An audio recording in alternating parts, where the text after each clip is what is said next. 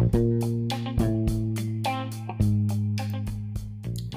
guys, welcome to episode 20 of the BAC Hockey for Hope podcast.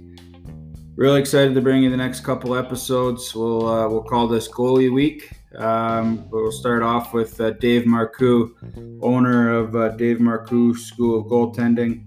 Um, Dave, uh, local goalie guru here in Calgary, um, spent a number of years as a NHL goalie coach Started out in the Quebec Major Junior League, uh, working with Benoit Allaire, um, before he ended up uh, in the NHL with the Calgary Flames. So, a lot of really good stories that uh, that Dave shares, uh, including a couple with his time working with uh, with Miikka Kiprusoff and the Flames, um, and with uh, Daryl Sutter while he was the coach GM of the Flames. Um, also, who he was hired and fired by, and kind of talks about those interviews and meetings.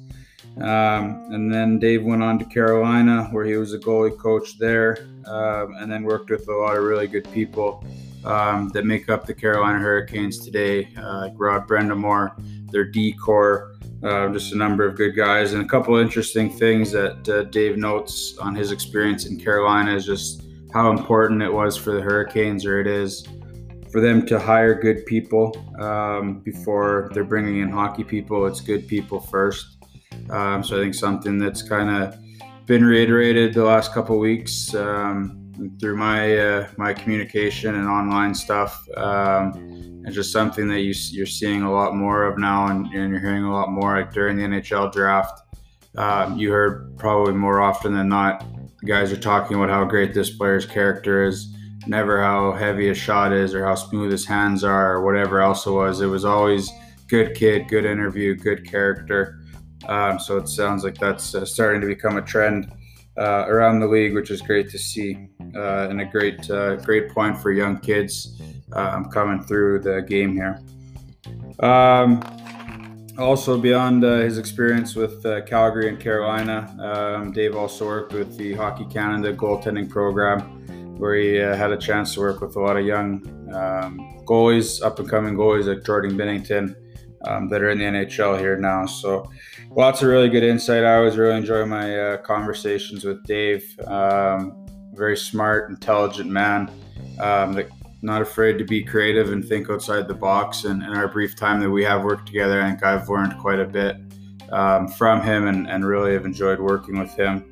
Um, he's a guy that embraces adversity for his goaltenders and um, preaches that adversity is okay. Um, yeah, so I, I, hope you guys enjoy this episode. A lot of really good stories, a lot of really good insight, um, and then just some fun questions uh, for Dave about best goaltending performance he's seen and uh, some of the favorite cities that he's been to in his uh, NHL coaching experience. Um, and then as well, he just kind of tells us what it's like to be a uh, NHL goalie coach. So enjoy this episode, and we have a few more to go here um, to wrap up the first season of uh, the BAC podcast um, next week or later this week. Um, I, we will post the other half of our goalie guru. Uh, it'll be Kevin Swanson of GDI. Um, I'll post his episode here for you guys uh, early next week. Thanks. So let's start with uh, how you got into goalie specific coaching. Well, I uh, I was doing my bachelor's degree in phys ed out of uh, Montreal, and um, I was just doing basically 13 different uh, hockey camps in in in uh, Quebec throughout the summertime as a summer job, and uh, that was you know I had the passion for the uh, passion for the position and played up to junior at the time is probably the equivalent of junior A now, and uh, yeah, I just wanted to keep on going. And uh, uh, from those 13 different cities, I would go to Saint Jerome, north of Montreal, and uh, that was uh, an opportunity for me to get started in a in a hockey uh, academy. Also, so the oldest hockey academy in Quebec is in uh, is in Saint Jerome, and um, just just got started with with them. I built the program there with uh, uh, a buddy of mine, Gilles Trudeau, he played in uh, he played in Europe, and uh, you know from there you have all the the double A uh, double A kids that are going to school there and all that. So it was uh, it was good times. I was actually uh, just picking up here a oh, pretty cool. good uh, picture. We represented the Montreal Canadiens at the Quebec Pee Wee tournament. Nice. And this is Yann Danis, the goaltender that played a bit for Montreal and bounced yeah. around in the minors for quite a bit, but so this uh, this group, um, you know, that's kind of how it uh, how it started, and um, from there, I was uh, doing more hockey camps. Benoit Allaire of the New York Rangers had his goalie camps too, and uh, he uh, I I did help him out, and uh, after that we uh, he uh, he had heard that Claude Julien was looking for a, uh, a goalie coach with the Hull Olympiques back in the day. So I started uh, started going there. Funny story. I was doing uh, that was the team that was owned by Wayne Gretzky just the previous year. He had just sold it, but um, I was uh, with the Hull Olympiques going there three times a week, as a lot of young coaches would would know um, you know, the budget for the goalie coach was six thousand dollars a year, and at the end of a year, my total expenses were eight thousand. So we were making minus two thousand dollars every year to go coach three times a week. So I was probably doing too much to increase my uh, to increase my uh, my uh, my expenses, but. Uh, you know, with uh, with Claude Julien and and the success that we had there, with you know going game seven against Luongo in Aka and in Bathurst, and uh, you know just those opportunities um, that kind of got me into uh, you know the, the higher level of, of coaching, and uh, saw that I I wanted to continue on. That's awesome. Um, and then so your first uh, you started working, I think it was with the Hurricanes in 03. Um, or no, Flames the first. The Flames yep. first. Um, I guess just talk about how you got that position, um, and then just what that was like going from the Quebec League to working with NHL goalies.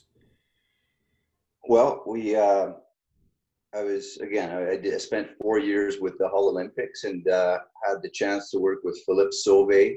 Um, he uh, he was with the Colorado organization and uh, his dad played with Daryl Sutter back in the day with the Chicago Blackhawks, Bob Sauvé. And uh, I, I was talking with Bob and I said, listen, the draft is in Nashville this year. You're going to talk to everybody, uh, all the GMs there on the weekend. And it was around this time of the year. And uh, I said, listen, here's my resume. And uh, you know, if you're if you hear of an opportunity, goalie coaches were just getting started, kind of the full time mm-hmm. thing. Francois Allaire was was very big in Quebec, and, and Benoit Allaire, the brothers. But um, so he came back from Nashville, and he says, "Well, there's there's two opportunities, two two spots that might be looking for a change, and the Philadelphia Flyers were one of them, and uh, the Calgary Flames." So I was like, "Okay, well." Uh, who's in who's in Calgary, Daryl Sutter. What's his number? I want to call him, and you know, and, and he says, wait, just wait it out here and uh, let let things things happen a little bit. So um, you know, funny funny how you look back and you see the history of the revolving door in yeah. the Flyers organization. And at the time, J.S. Giguère was drafted by uh, Hartford, but came to Calgary. They had him you know, in the organization up in in the minors, and they let him go. And after that, you know, he went on to to win the uh, you know the, the, the, top goaltender and all that, and uh, Stanley Cup with Anaheim. So that was uh, you know when Daryl Sutter did finally call me up after you know a few weeks. He was probably expecting to talk to a French guy and and you know that had a hard time communicating and all that, but uh, you know, growing up in Sherbrooke, Sherbrooke is an English, pretty much an English speaking town. And, um, and I was born in Rochester, Minnesota also. So, um, I, he, he basically flew me in eight and a half hours of flight that day for, uh, a 20 minute meeting.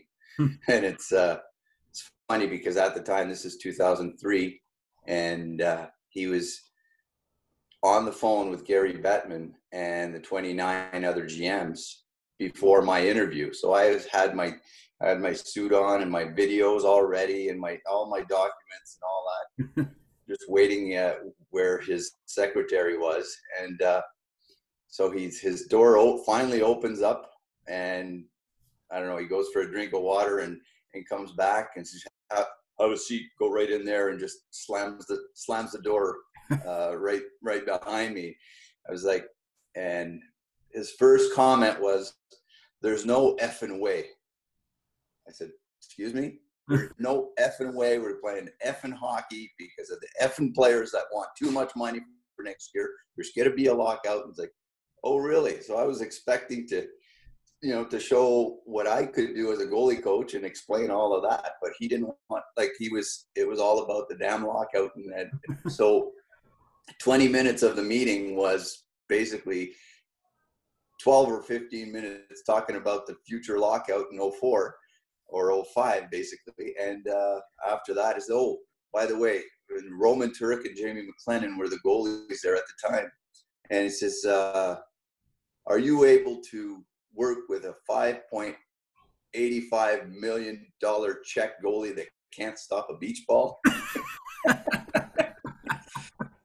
so I started to laugh a little bit, but uh, you know, he just he needed to see what uh, you know who I was and get to know me a little bit, and the, the conversation basically went from the lockout to uh, a Czech goalie that couldn't stop a beach ball. So that's funny. Um, it was uh, yeah, that was kind of a funny situation. Um, I think your time there, you uh, you worked with Kipper for um, a, a, number of years. I guess working with him and what made him such a special goaltender. And I guess with his career, he kind of came out of nowhere, being with the Sharks and a ton of success then with the Flames. Yeah, well, we always say that. Like I knew the the name Kiprusoff coming from Montreal because Marko Kiprusoff, his brother, was a call up defenseman for the Montreal Canadiens. Okay. And I knew his brother was a was a goalie, but people just think he came out of nowhere. And the same thing with uh, you know Jordan Binnington last year. Yeah. Goalies don't just come out of nowhere, and the ups and downs of the minors. And Kipper was in Kentucky with uh, Vesa Toskala. He bounced around there, tried to make it with San Jose. Nabokov and Toskala were ahead of him on the depth chart. So he was in Cleveland and, you know, just just doing quite well there. Yeah. Uh, you look at, you know, Jonathan Quick, Jonathan Quick in LA. I remember Denis Gauthier talking to me after he got traded from Calgary. He says, Dave, he says, we have a goalie here. He came from the East Coast and he says, he's unbelievable and his name is Quick you know and so so you have these goalies where you uh we always think where where was he but there's a yeah. lot of good goalies that are at the pro level in the minors that just don't really get an opportunity and yeah. in Kiprusoff back in the day I remember in Daryl knew him from his San, his years in San Jose like I say I didn't know him from a hole in the wall because you know if it was only about his his brother, the, the defenseman. But uh, when we traded for him, he came in in the first week. We had three games. We had Toronto, we had Chicago, and the Montreal Canadiens. He got a shutout, a one goal, and a one goal against to be the player of the week. The first time I had a goalie session with him, funny because coming from Quebec, the goalie gear um, is is really you know a, goaltender's force or you know builds his confidence or whatever with the goalie gear. Kipper showed up with the San Jose Shark color heating pads, and the name on the pad was Nabokov. and I said, "Did they make a mistake here?" He says, "No." He says, "Nabby, Nabby wore those pads a little bit, and he didn't like them, so I tried them out, and I, I, I thought they were fine." So he was playing with 35 inch pads at the time where goalie gear, goalies were allowed to go up to 38 or 39 inch. And so I took some videos of him in the first week, and the five hole on that guy was huge. There was a big, big triangle between his between his knees, and so we just, you know, we ordered some different pads. And when you saw a picture from the in net cam of Roberto Luongo closing up the five hole completely just because of the pads, he scratched his head. He says, "Yeah," he says, "maybe I can go a little higher than 35." you know, so so we had a very good relationship because I was a starting. You know, I was, that was my first year as a, a, professional goalie coach, and Kipper was getting an opportunity, and he came. Don't forget, he came from a situation. There was three goalies in San Jose where he was practicing hard every day and up in the stands or up in the press box during the games. And he comes here because of an injury, but he sees a three-headed monster also with Roman Turek and Jamie McLennan. So he clinged on to me, and uh, it uh, it uh, it turned out quite well in uh, in his uh, situation. Uh, 2004, he started out player of the week and all that. And he was playing a lot, but in early December, he had he had a knee injury, and that set us set us back a little bit. Um, so his rehab, we figured out that if you're not going to uh, uh, be able to go down in the butterfly, he was not a great puck handling goalie. So the only thing he could start by going out on the ice a little bit and skating. So we handled the puck, we handled the puck, and he became very proficient at uh, at the uh, you know puck handling role also. Um, so it was it was fun time. We spent uh, you know uh, six years here uh, together, and um, after that, uh, Daryl was uh, sick and tired. He said to me on the uh, exit interview, he says, "We're sick and tired of losing in the first round of the playoffs."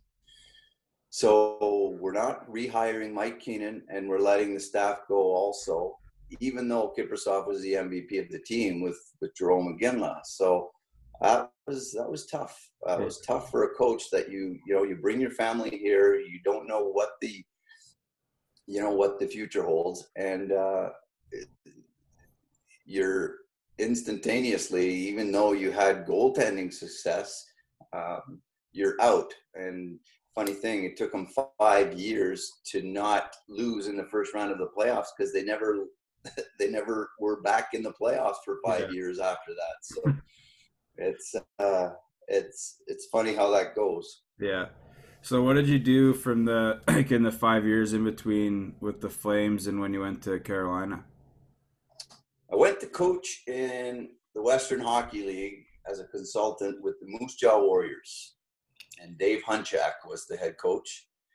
And um, you know, I needed to I needed to stay busy. I needed something mm-hmm. to stay connected and stay relevant to, and to go back and you know to go back to my roots. I coached in the Quebec League for four years, so um, you know there was an opportunity. Uh, Jeff Truitt and Dave Hunchak were the general manager and head coaches there. So um, for two years, I did that, trying to uh, trying to get back. And it was funny because the year that I got let go, the draft was in Montreal. Like this year was supposed to be in Montreal, and I interviewed three hours with Jacques Martin and uh, in Montreal at their uh, complex, at their uh, their uh, practice facility, and things are going, you know, great. For three hours, we're talking about philosophies and the uh, you know the things that I had built for the goalie D communication uh, with the Flames, with uh,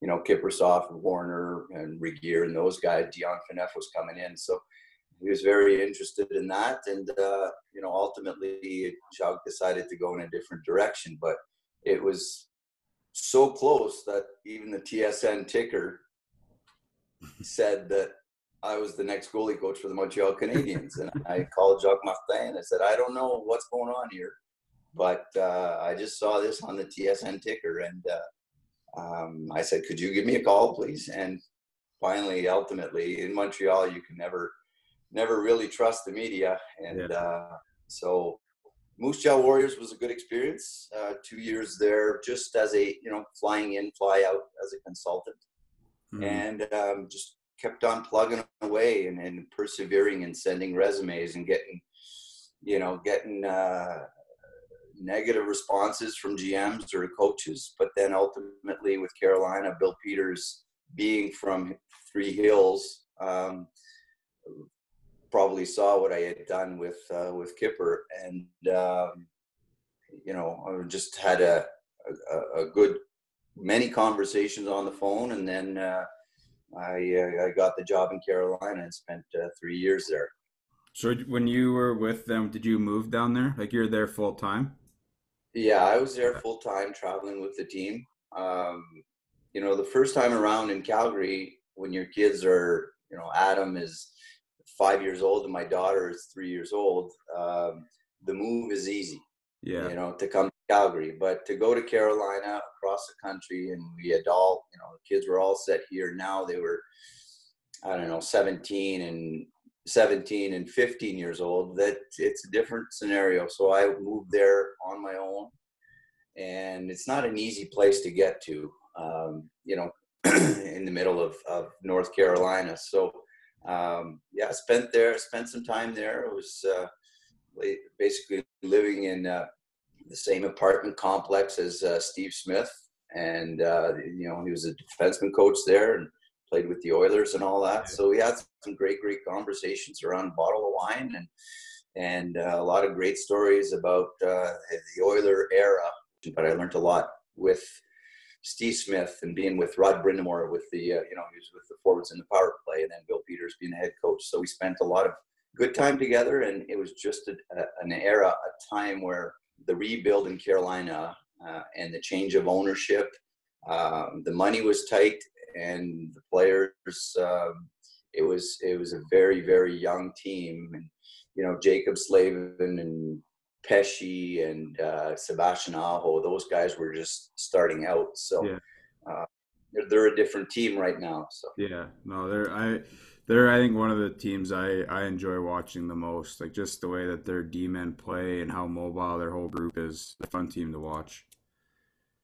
Yeah, you know they they were able to capitalize also on you know a Chicago Blackhawks team that was mm-hmm. stuck with the cap situation and to get uh, Teravainen mm-hmm. in into that mix. Also, him and Sebastian Aho are just electric and yeah. um, just, just, a lot of great great people there. Um, you can trust that the one thing in Carolina they they they bring in good people before yeah. bringing in good hockey players. And you know Cam Ward was uh, you know, always as always the the number one guy there, and we had Anton Khudobin, Eddie Lack that came in also, um, but uh, very very good people, and I can't say enough about the leadership qualities of starting from Rod Brind'Amour, but also from Jaccob Slavin, a defenseman that people are you know only starting to get to know now, but uh, such such a great human being first, and and, and this very skilled defenseman. That's awesome to hear. Um, just kind of talk a little bit about like the specifics of being an NHL goalie coach. Like, is it more specific to working with the team, or is it you're with a goalie, kind of one-on-one isolated work most of the time, doing video? Um, and then I guess how you work with the coaching staff um, and the team in terms of systems or preparation, or if you do it all. Yeah, I mean, every coach is a little bit different. Um, I know back in Hull, Claude Julien was, you know, driving the bus, and the role of the goalie coach was really to come in part time and and uh, work with the goalies and and do a lot of, you know, video review from the games and all that.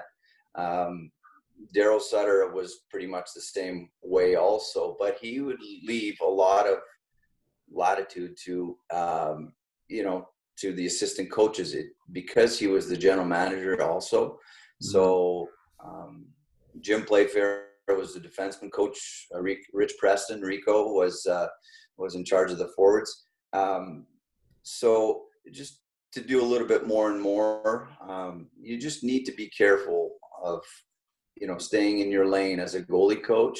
Your priority is, you know, is is are the goaltenders and all the goalies of the organization also to be aware on Monday morning to make phone calls to the American Hockey League goalies and to, to see how the weekend went and all that. But um, under Bill Peters, I mean, Steve Smith, the amount of time that we did spend together, even though we were for three years, we were not a playoff contender. Mm-hmm. Um, we were number one in the NHL in in shorthanded or in uh, shorthanded situations, and uh, I learned so much in that environment, and we were able to, uh, you know, do a lot of video review and and just to have an open mind and it's like Dave, Dave, what do you think Wardo wants in this situation here?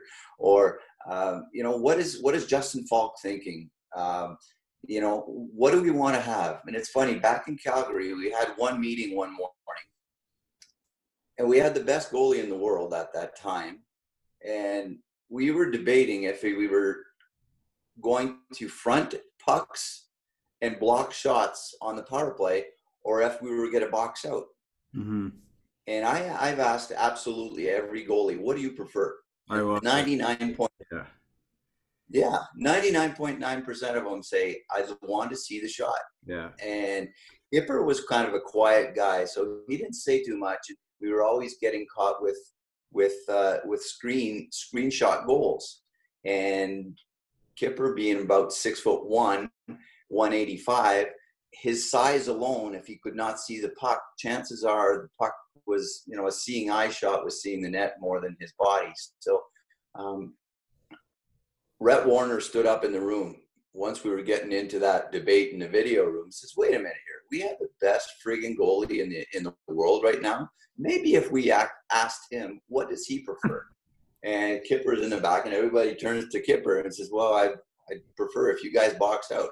Perfect, done deal. We're boxing out. That's that's who we are now, and that allowed us to go to the finals against Tampa Bay because they would front a lot of pucks, even in the Tampa Bay with uh, Torts. Tortorella would put as many yeah. uh, bodies in the lane, but uh, it was it was funny the, the the confrontation between boxing out and fronting pucks in that in that uh, video room was quite interesting. So there's more and more collaboration. I, I think the successful teams have a goalie coach that is involved and is aware of um, you know what the systems are. You mm-hmm. need to know, and mostly on the on the PK. So on the penalty kill, you're you're always talking about your goaltender being the best penalty killer, and you know uh, and that was very very helpful for for our, our time in carolina at least uh, to be you know up there in the top five every year. And uh, our power play was just not not where it needed to be to get into playoffs. And then so you travel with the team too then on road trips? Yep. Yeah. Yep. Every uh every road trip uh, being there full time.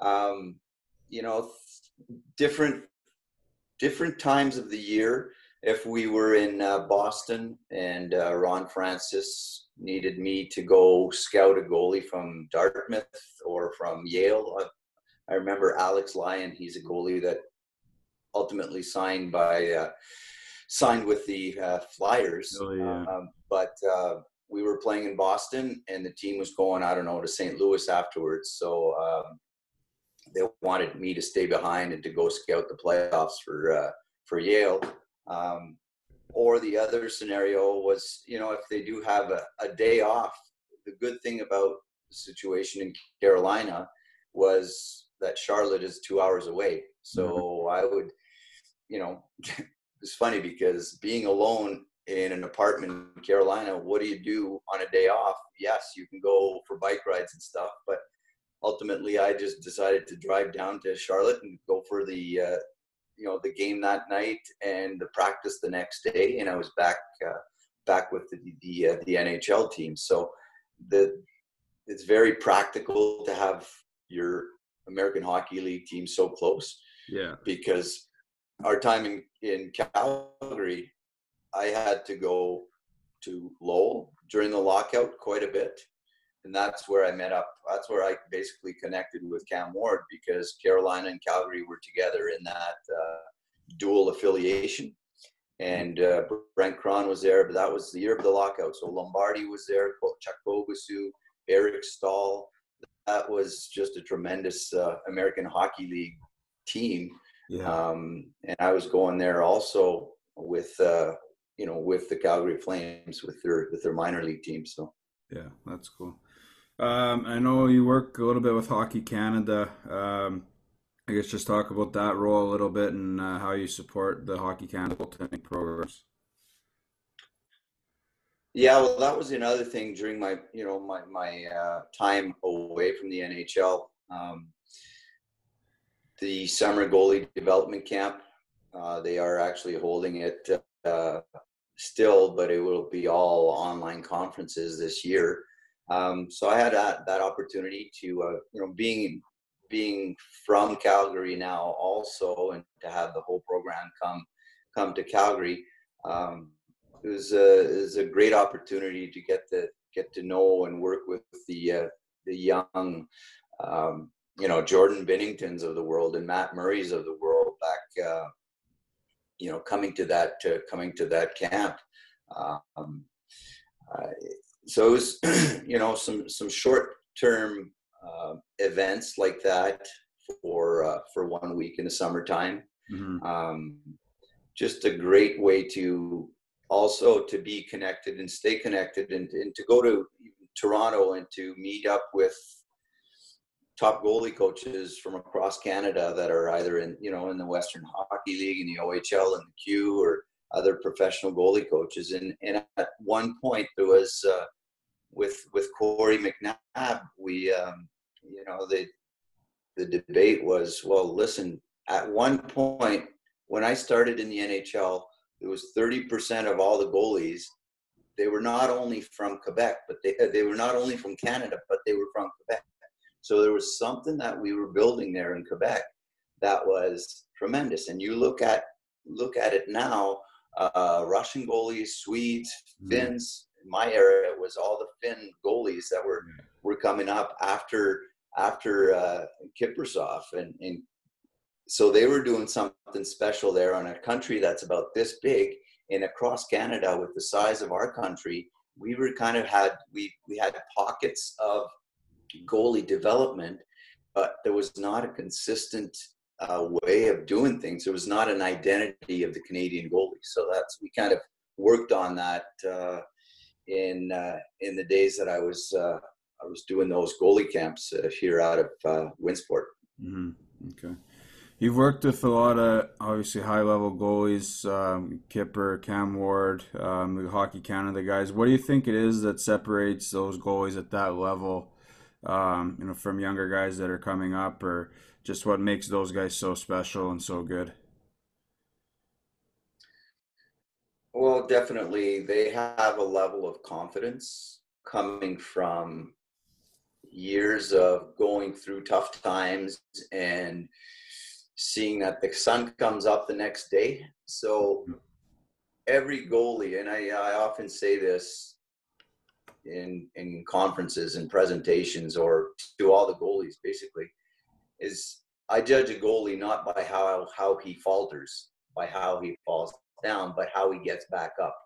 And it's a tough situation when you are a number one goalie. You know that you're the guy, and you know that you will have that opportunity to get back up and, to play. Uh, sometimes at fault, you play too much. But uh, as a guy that is, you know, gets one shot, gets one opportunity, it needs to be the perfect storm of uh, great saves, uh, perfect timing, and uh, you know your team helping you out. And that's why it's so important for young goalies that are trying to make it to a different level to get um, to be the hardest working guys. Mm-hmm. that is the one thing that goalies can control is to be the first guy out there and to work and to be the last guy out there. And you need to earn brownie points with your team and with the, the team that you're going up to and you just you just hope and pray that the that the luck and the situation and you, you look at the the Jordan Bennett, Jordan Binnington situation. They knew that they could trust him, mm-hmm. and once he did get the net, well, he didn't let it go, and and uh, his level of confidence in himself just inspired the whole St. Louis team. Yeah. When would like and I guess going back to your experience in the NHL and going back and forth working with the AHL team, scouting um, the junior levels or college level, when do you think goalies are ready for pro hockey? Is it just they need time to develop, or is it in the case like Binnington, they need that opportunity? Um, is it different per guy? I guess how do you look at that? Well, um, this is uh, I'm just looking at this here. Just give me a second. Uh, so Jordan Jordan Binnington, uh, just an opportunity, elite prospect, uh, under 20, Team Canada under 20, two games played, goals against 6.82, 871 save percentage, two games. So you're thinking, okay, well, he's not the guy. Yeah. Chicago Wolves, East Coast, Kalamazoo Wings, 40 games played there, 235 goals against, 922 on a good team. Yeah. Chicago Wolves, American Hockey League. Oh, St. Louis Blues in 15 16, St. Louis Blues played one game, 4.69 goals against, 750. Oh, no, he's he's no good. He's I guess he's no good. But that was just mileage and experience so you think he's not coming out of nowhere. He played Chicago Wolves, was successful with the Wolves, and St. Louis, uh, you know, he even went to Providence Bruins and the San Antonio Rampage. So you, you look at a guy, besides maybe Carey Price, that, you know, was solid and you could tell in, in, in Tri Cities, he was a, a good goalie, but he was able to win with the, the Hamilton Bulldogs uh, in the American Hockey League, and then you know his those those scenarios are far few and far between because Carter Hart might be on that track, but for the most part, goalies are up and down and they get some opportunities. And so Jordan Binnington is not a guy that just showed up out of nowhere. He yeah. is a guy that you know, give him credit because he stuck with it. He persevered. You get called up and you get sent back down, and you wonder why. And and it, it's uh, it's a tough tough situation. So to me, anybody that says that a veteran goalie that is now getting ten million dollars a year in the NHL, well, good for him because I know the past. I know the history that he's probably gone through Mm-hmm. And the easy road to the NHL and the Stanley Cup is not the normal path for a you know for an NHL goalie for any goalie. Yeah. Um, how would you say goaltending has the position evolved or changed um, over the years, um, and just in your experience in your career? Um, I guess where it is today from where it was maybe ten years ago. Yeah, well, I mean, ten years ago, I, I'd have to say now, maybe 15 years ago, and it's very, very obvious by watching all the games on Sportsnet right now with no NHL. Mm-hmm. You realize how bad the goaltending was, and it was. I even talking with Kelly Hrudey, Um, I had him in a in a presentation in our our goalie camps at one point, he showed up with his goalie masks that he had with no cage. And the story that he had was like he was his co Al Arbour asked him, says, Kelly, are you scared of that? Are you scared of the puck? Well, he showed him his mask. He says, Yes, I am. I am scared of this puck. Like you need to be fearless, but that's why they were all standing up and, and reading the height of the shot before choosing to go down or not. And so obviously the butterfly style came in. You look at uh, you know Patrick Roy invented the the butterflies. Well, I saw some videos of, of Patrick, and I was at the game when Marty McSorley had the big curve at the Forum. Yeah, I was at that game, and there was a lot of you know a fish in the bottom of a boat flopping around. There was a lot of flopping around, even even back in in his era.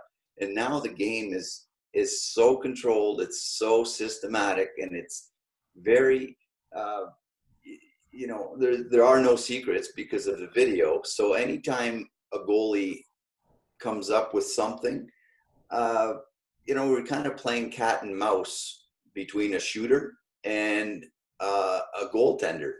Um, now we're talk- talking about you know leaning into the post and going down. Well, that works if you're you're Ben Bishop and you're six foot 8 mm-hmm. um, but when Johnny Gaudreau comes in on the left wing and for almost from the goal line, he knows where to go and hits the goalie right in the side of the head to score a goal up top. Well, the video doesn't lie, and if a goalie coach does his job and shows these clips uh, to his goalie, there should not be those types of back goals because the tendencies of player there's a lot of there's a lot of tendencies there's a lot of information and and goalie coaches need to be able to be great teachers.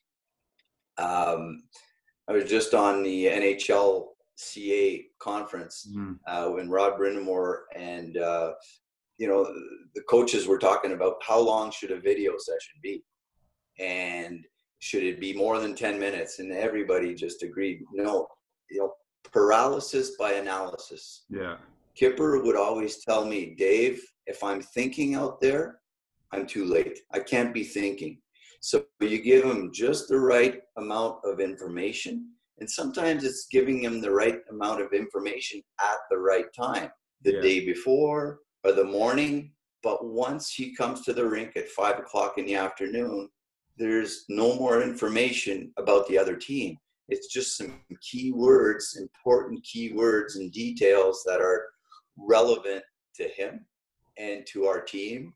And um, so, yes, the game has changed, but goalies are definitely very, very cerebral. And it's important to know that how much is too much information for them. Yeah, that's that's good insight. Um, couple just some quick fun uh, questions here before I let you go. Um, best uh, NHL city that you've uh, traveled to with the team? Edmonton. there's a lot of great ones, but uh, Winnipeg, Winterpeg. uh, you know, so so close to home. Uh, Vancouver is just a phenomenal, yeah. phenomenal city. Um, you know the California teams are always fun to uh, you know fun to get to. Um, it's it's weird because I had the privilege of working in the West for six years and in the Eastern Conference for for three years.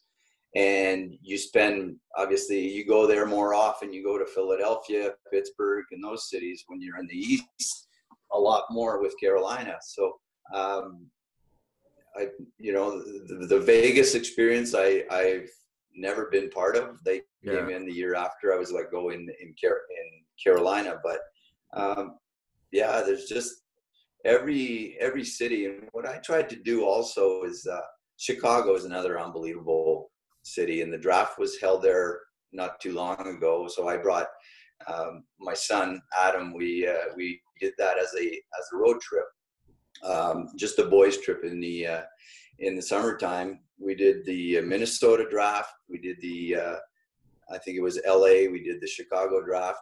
We're going to do the Montreal one this year too. But uh, mm-hmm. just some some really cool cool cities. Yeah, there's for sure. Um, what would you say is the best goaltending performance uh, that you've seen and been a part of? Uh, you have to go, you know, in, in in this in this era here, um, the great years of Carey Price, where we were going into the Montreal at the Bell Center, and he, he was in our heads. He was definitely in our heads. Um, you build a scouting report, a pre-scout uh, that you. It's a video loop that runs in the dressing room in the morning. Uh, once once you do know that you know which goalie is playing, and you sh- you show some goals and but even I remember Jarome Iginla talking to me about the new era of goalies. He says, Dave, he says, we can't even see the net anymore. He says it's not even not even fair, but the you know, the guys are bigger. Yeah. The guys are are stronger and you know, they they they challenge and he says, I used to be able to come on the wing and to see the net and see some holes. He says right now, he says, I don't even see that anymore. And so they downsized the gear, but they cannot downsize a Craig, uh, uh, a Ben Bishop who's six foot eight, um, and and so so Carey Price definitely a six foot three goalie who's probably two ten, and you know just presents himself. His presence in net at the time was just so dominating that that combined with being in the Bell Center and having you know 21,000 fans chanting his name. And mm-hmm. that was just like, okay, we're not winning this one today. Is that something like as a goalie coach? I imagine you're watching the other goalies in the NHL. Um, so when you guys are playing like Montreal, do you work or talk at all with players about kind of, I guess, pre-scouting the other team's goalie? Yeah, absolutely. That's a good question because, um, you know, a guy like Jeff Skinner, in uh, when we were together in in Carolina. Um, you know, a great, great goal scorer. First of all, he is always the guy that is there a half hour out there with me taking shots and warming the goalie up. Mm-hmm. And the goal, the drills that we do, we spent a lot of time together, and we have an opportunity just to chat about the potential goalie that we're playing against that night. And uh, uh, I remember Chuck Kobasew was the same way in uh, in, in, in Calgary. Um, so to present, to coordinate things with the video coach and a goalie coach and the video coach, they work in pair also because while Chris Huffine or Rob Cookson, for example, in Calgary back in the day together, he was working on the power play, uh, you know, on the penalty kill and all that. Um, well i was i was looking at the player tendencies and and uh, so you, get that information out to the to the coaching staff first and to the head coach. And obviously the head coach he makes the final decision mm-hmm. in terms of cutting down the clips. So you don't spend you know 10 or 12 15 minutes in the video room. But uh, individually you can definitely go to certain players and uh, just remind them or show them different pictures. I was very big on that, just to print out an image of a goalie at the post. We talk about the the reverse VH now. Well, with the mm-hmm. skates, the, the, the higher goalie skates, there's more of a gap between the post and the foot or the pad, and there's enough areas there. Um, there's the Pittsburgh Penguins, for example, they have a non-written rule as soon as they come in on a rush and they put the puck on on net and the puck the rebound goes below the goal line that puck they create chaos off of that puck. They don't reestablish the passing play. They fire the puck at the goalie's foot. Yeah. they fire the, the puck back at the crease because they know that the goalie will be sliding back to his post and there are a lot of bank shots from below the goal line and if everybody is on board with that, pucks and bodies to the net create scoring chances and it just creates havoc. So they have a non written rule where they're sending any puck from below the goal line back to the goalie's feet. And you're taking advantage of a team that is caught out of position, back checking, coming back into their zone. So, uh, you know, those are those are key details that a goalie coach can can definitely help the team uh, to create more offense. Mm-hmm. That's interesting. I think now that you say that too, I think of I can just I get a rush of images in my head of goals that the Penguins have scored like that, like Hornqvist in the finals against Nashville. There, the I think it, I don't know if it was the game winner or the second goal was the same thing, like on the goal and just threw it back into Rinne's feet That's yeah, yeah. that's an interesting point. Um, last question then, and I think uh, something that I I think when you probably see it quite a bit too, working with younger goalies and minor hockey teams. Just any advice for coaches on how they can get the goalies more involved in practice and just kind of integrate them more into the practice.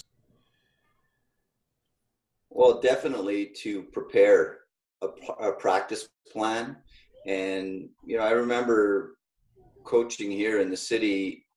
Um, you know, when my son was was growing up, you know, bantam, triple A, bantam, double A in those years, um, to see a 50 minute practice at Optimist where the head coach is working on a one on one and there's 20 minutes of one on one in a 50 minute practice mm-hmm. where they go to completely down the ice one on one without a shot. And I asked the coach at the end of practice, I said, Are you aware of how many shots your goalie got in your one-on-one drill for 20 minutes?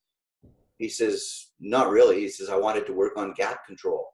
Well, I said, I think there's a way that we can work and make a good drill better and to make a good drill goalie friendly by blowing the whistle and have the forward go for a shot first, take his rebound if it's close, and then loop around and then go down the ice mm. for your one-on-one. You accomplish the same thing, but to start with the whistle and to incorporate and to involve your your uh, your goaltender on positioning for every whistle. He, at least he gets one shot, and maybe the one-on-one scenario where he gets a shot once in a while too. So, I mean, to plan and to have the goalies um, development in the back of your mind also you want to develop your all your group you know mm-hmm. and my my biggest thing also is because you're leaving, you're you're as a as a coach, you're starting a drill on the whistle. Uh, let them finish. The rebound control is key. We talked about the Penguins uh, firing pucks from below the goal line. If all you do is shoot the puck and hurry up to go behind a group to do the drill again, that is not realistic. To make it mm-hmm. game realistic, you shoot the puck, maybe even a far pad, to always have a middle lane driver so to shoot pucks, to go to the net, stop at the net, and then loop to the ringette line and drive the next guy's rebound, that creates good habits from a, uh, an offensive standpoint, scoring chances, but also creates good goalie habits by steering that puck away with your uh, with your stick, not leaving juicy rebounds in practice, and uh, you know, if there is a juicy rebound there, then to have a five second rule where you finish and you play that rebound for a bit, two on the goalie. Yeah. No, I think I think that's stuff that like, young coaches are probably focusing more on, or should be just like, get those guys more involved. And there's no reason that you can start drills with them, whether it's them handling the puck or initiating the breakout or whatever it is. I think just get those guys involved as much as you can all the time. So that's good yeah. insight, and I appreciate you taking the time to sit down and chat here. There's a lot of good info there and some good stories. I think people will definitely enjoy. Have a great day. You too. See ya.